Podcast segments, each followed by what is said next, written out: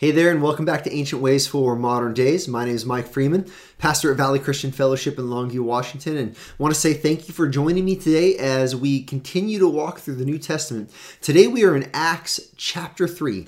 Now, Acts chapter 3 begins with, with, uh, with this miraculous healing of a man who was was a lame beggar and and Peter looks at this man when the man asks him for for money and he says I don't have gold or silver but I do have the Holy Spirit and so get up and walk and it's an amazing thing, right? This this man is a lame beggar. Everyone has seen him over and over again, and and finally this man is healed. And and what I would like to turn our attention to today is to to turn our attention to the reaction of others and ultimately what, what Peter ends up sharing as he as he describes as he gives commentary as he gives explanation over what's actually happening here. And so this is the text we have here. It says says, While he clung to Peter and John, all the people, utterly astounded, ran together to them in the portico called Solomon's. And when Peter saw it, he addressed the people Men of Israel, why do you wonder at this? Or why do you stare at us as though through our own power or piety we have made him walk? Now, look, look, a couple things here. First of all, there, there is a crowd that forms, and Peter sees the opportunity.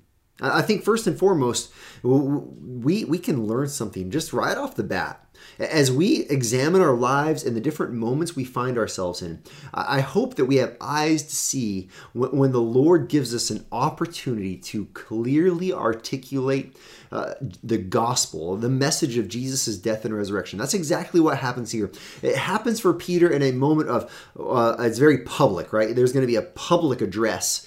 Most of the time for you and I, it happens kind of one on one as a friend or a family member or a coworker opens up about something or, or there's a certain situation and in that moment we see oh, there, there's an opening there's an opportunity right here.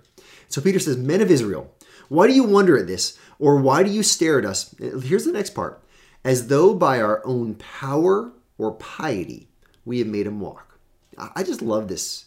Right from the get-go right out of the gate Peter's not saying, hey, men of Israel, look at how amazing we are because we're followers of Jesus. In fact, quite the opposite. He says, says don't stare at us. This isn't about our power.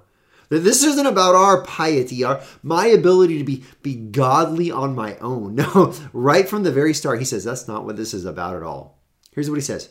He says, the God of Abraham, the God of Isaac, the God of Jacob, the God of our fathers. Now, this this um, this uh, equation Abraham, Isaac, Jacob, our fathers. This is just rooted in the Old Testament. These are the patriarchs. This is this is demonstrating this is not a new God.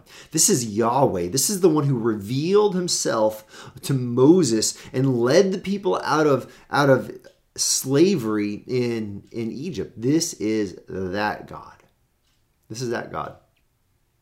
Well, Abraham, Isaac, Jacob, right? He says, the God of our fathers, here's what he did glorified his servant Jesus. Well, uh, let's talk about Jesus. Let me make sure you understand the Jesus that I'm talking about. He says, This Jesus, whom you delivered over and denied in the presence of Pilate when he had decided to release him. But you denied who?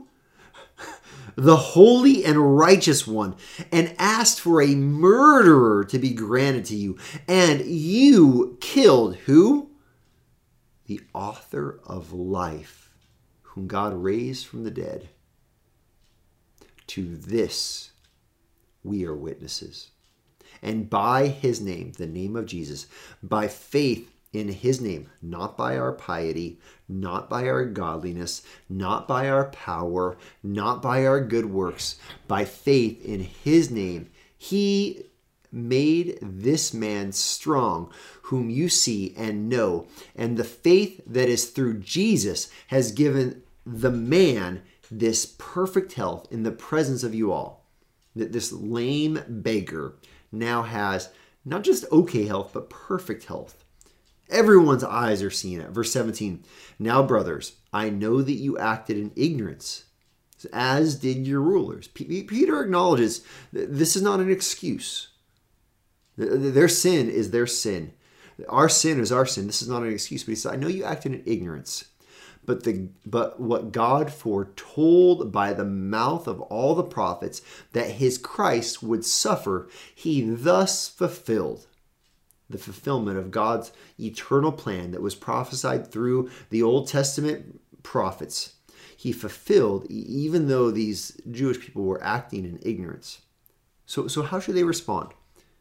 Repent, therefore, and turn back that your sins may be blotted out, that times of refreshing may come from the presence of the Lord, that he may send the Christ appointed for you, Jesus whom heaven must receive until the, the time for restoring all the things about which God spoke by the mouth of his holy prophets long ago. He says, here's what you need to do repent, experience times of refreshing in the presence of the Lord, so that Christ uh, may, be, may come for you. This Christ that's been appointed to you, this Christ who will remain in heaven until the time of restoration of all things. This is this is a great picture. Uh, this is a great picture because what we have, we, we have Peter sees the opportunity. This man has been healed. Peter does not take glory for himself. He doesn't say, Look at how smart or how good I am. He says, Not by my piety or my glory. But he says, Listen, here's what's really going on. This man's healed so that you, you ignorant sinners who crucified Christ, so that you will you will repent, that you will turn from your sin, that you will no longer deny Christ, but instead you will trust and accept Christ. You will repent from your unbelief and you will turn again toward the Messiah. And as you do, you will experience times of refreshing as you walk with the Lord. This is our ancient way for our modern day today. The, the ancient way for our modern day right now today, this is when we when we once again we remember that we are called to be people who repent and trust in the Lord. That it's not by our good works, but instead it's by trusting in Christ that we experience times of refreshing. So, so here, here's where I want this to, to land with you today. I want to ask you are you experiencing times of refreshing? Are, you are you kind of one foot in Christ, or, or, or that, that bad theology? You're either all the way in Christ and all the way out. But but are you one foot in in terms of your repentance and trusting Him, and one foot out in terms of you know I want to cling to my sin and I want to keep doing these things, and I don't really want to trust Jesus fully. I, I want to be be about my good works. Eh, what I want to ask you is, will you right now, whatever it is that's keeping you from trusting Him? Will you turn away from that? Will you turn toward the Lord? And will you trust Him? Will you put your faith in Him again that Christ died and rose again? The work is finished. There's nothing you can do to earn it, there's nothing you can do to lose it. Instead, will you trust in this Messiah? And as you do, will you just ask the Lord to bring to you those times of refreshing? Those times of refreshing as you remember His grace and you remember His truth, even in the chaos and in the busiest busyness of life. Now, this is the ancient way for our modern day. It's experiencing the times of refreshing, not by our good works, not by our power, not by our piety, but by trusting in, in the crucified and risen Savior, Jesus Christ.